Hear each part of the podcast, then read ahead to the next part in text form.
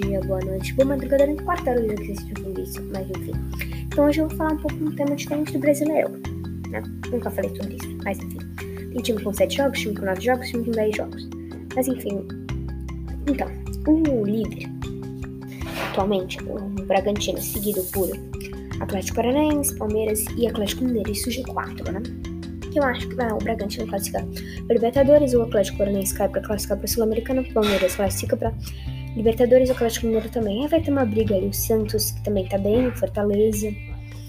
É, aí Bahia, o Atlético Paranaense que ainda sobe. Assim, pra mim o G4 vai ser em primeiro Atlético Mineiro, depois Bragantino, depois Palmeiras e depois Flamengo.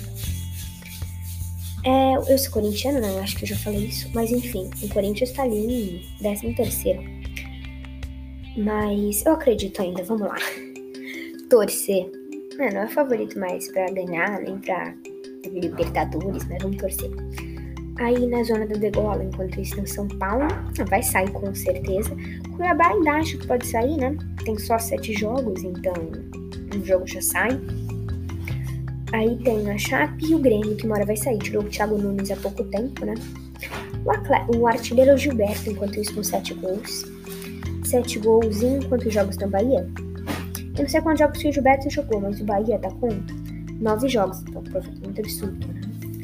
O Edenilson, tal, Pikachu com 4 gols, sem assistência Gustavo Scarpa e Hulk, né? Gustavo Scarpa do Palmeiras, Hulk do Atlético Mineiro, com 5 assistências, mas enfim.